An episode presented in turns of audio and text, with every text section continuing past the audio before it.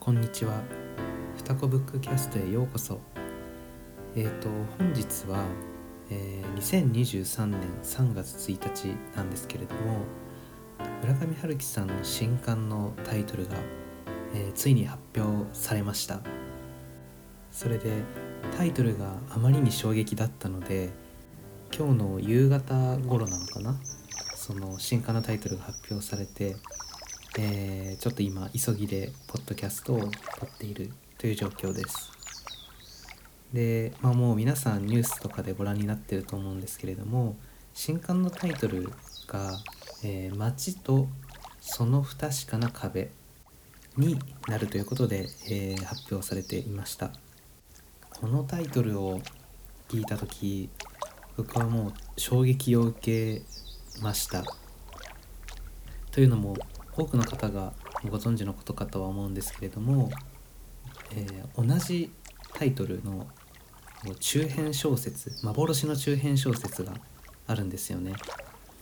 ですごい細かいこと言うとその、えー、昔発表されたあそして今はあかなり読むことが難しい「街とその不確かな壁」の方は「街と点その不確かな壁」っていうタイトルで今回新刊のタイトルとして発表された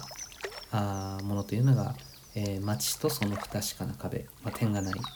なんかその、まあ、すごい些細なあ差分なんですけれども明確にそこは、えー、区別されているようです。それでこのタイトルを聞いて、まあ、もちろんああの作品をこう、まあ、書き直したりこう再編したりすることで新刊になるんだっていう、まあ、驚きというかあそこから来たかっていうなんかこそ嬉しい驚きがあったのとあとそのもう一つ個人的にたまたまその、えーと、幻の中編「街と点その不確かな壁」昔発表された方を、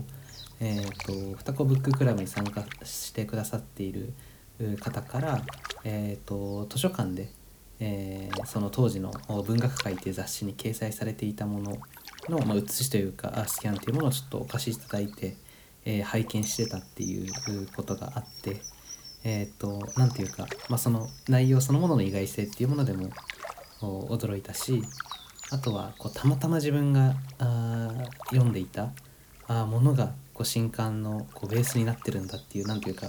タイミング的というか、まあ、偶然とかなんか運命みたいなものを感じちゃう驚き2種類ありました。それで今日は、まあ、ちょっとパラパラとこの新刊タイトル発表されたところで新刊への期待とかあこんな感じなのかなみたいな妄想みたいな話ができればなと思ってます。でこの元の方の作品が何で今幻になってしまっているのかというとえっ、ー、とその元の方は村上春樹さんがあまあその出来を気に入っていないというかあのその作者の意向があって全集にも収められてないのかな確か。で読もうとすると、まあ、冒頭もちょっとお伝えしたようにその当時その作品が掲載されていた「あ文学界」という雑誌を、まあ、国立国会図書館とかで探して読むしかないわけです。でちょっとこれ昼僕もその雑誌もし手に入るなら欲しいなと思ってえっ、ー、とそのニュースを見てからあ検索したりして見てたんですけどあのびっくりしたんですけど3万6,000円とかなんかすごい高値がついててもうプレミア商品になってるんですね。まあ当たり前かって感じなんですけど。それがいつ書かれたかっていうと、えー、1980年の文学界9月号に掲載されたらしくって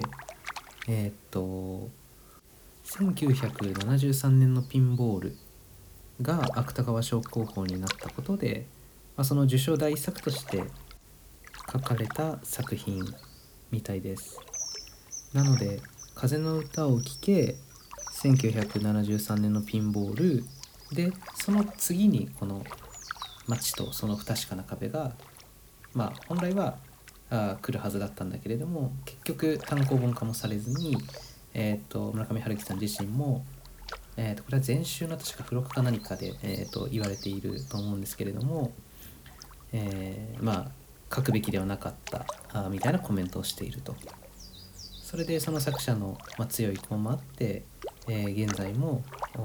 何かその書籍という形で購入して、え、読むということは、まあ、基本的にはできないいい幻の作品になっているというわけです。で肝心の中身の方なんですけれども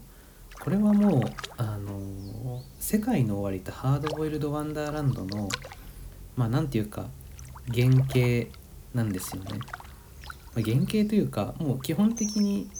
「世界の終わり」と「ハードボイルド・ワンダーランド」のこう構成要素、まあ、つまり、えー、影とかあ夢を読むことであるとかえっ、ー、と獣だとか門番だとか基本的なアイテムは同じだし大まかな話の流れも同じです。つまり影をと切り離されて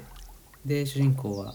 あ夢を読むっていうことを仕事にしてやってるんだけれども最終的には影と共謀してそのまあ後の作品では世界の終わりと言われる壁に囲まれた世界から脱出しようとするっ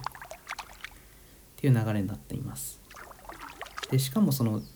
なんかたまりっていうあの水が溜まっているところ水が流れているところみたいなのも登場するのでその構成要素は一緒だし大まかな流れも一緒だけどその登場人物のセリフとかまあ何て言うんだろうその細かなディティールっていうところは違っていて何ていうかこう近づいてみると全然違う絵なんだけど、まあ、離れてみたら同じ景色というかあ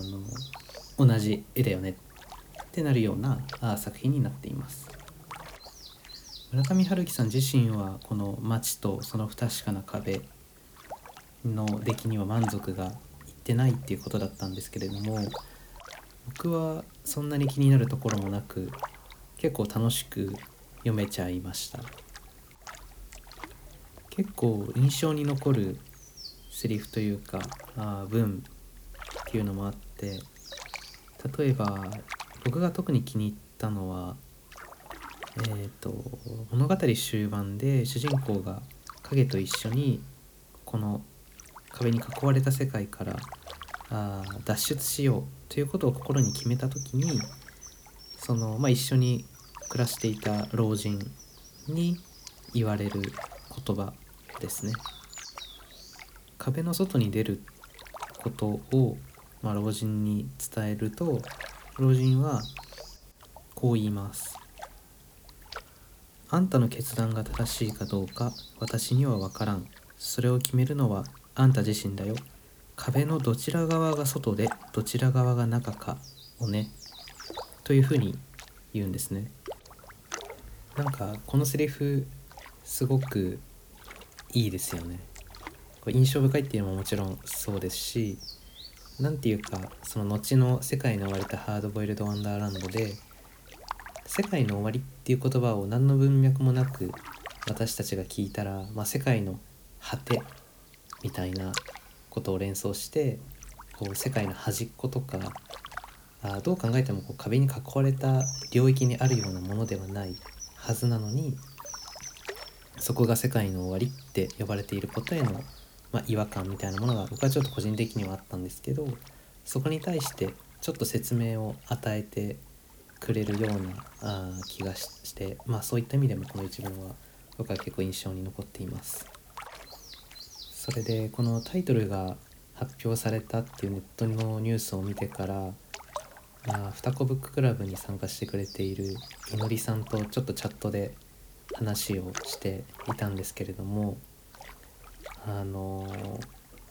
何て言うかその幻の中編っていう一つの、まあ、親となる作品があってでその親から生まれた子供が、えーと「世界の終わり」と「ハードボイルド・ワンダーランド」でさらに同じ親にできたその「世界の終わり」と「ハードボイルド・ワンダーランド」の弟にあたる作品が今回新しく発表される「街とその不確かな壁」だとすると何て言うかその同じ親を持つ兄弟的作品つまり遺伝子はなんとなく我々はもう推測できるわけじゃないですか。だから新刊の内容どうなるのかなんかちょっと妄想も広がりそうだよねみたいな話もしてました一個そのいのりさんがおっしゃっていたことで面白かったのがえっ、と「世界の終わり」と「ハードボイルド・ワンダーランド」の中では、まあ、明らかに「世界の終わり」のパートと「ハードボイルド・ワンダーランド」のパートが二項対立的にというかあ同時並行的に描かれるわけですよね。でその世界のまあ対立構造というか並立して存在している構造っていうものがその兄弟作品として兄弟としての作品が並行して存在している構造と何ていうか入れ子構造的に捉えられたりしたら面白いよねとかなんかもうまだ発売もされてないのにあのすでにいろいろ妄想が広がる感じですね。はい。今回はちょっと短めなんですが内容としては以上になります村上春樹さんが心残りを残していた。しかもまあかなり作家人生では初期の段階ですよね。ピンボールを出した後に書いた作品に対して残っていた心残りが一度はその「世界の終わりとハードボイルド・ワンダーランド」っていう形で消化されたと、ま、我々は思っていたんですけれども今その若い頃の、まあ、少し心残りがあった作品をもっといい形でもっとより良い物語にして届けてくれるんだなというふうに思うとすごく熱い展開だなと個人的には思います。引き続き4月13日の発売まであれこれ想像しながら楽しみに待とうと思います。それではまた次回のエピソードでお会いしましょう。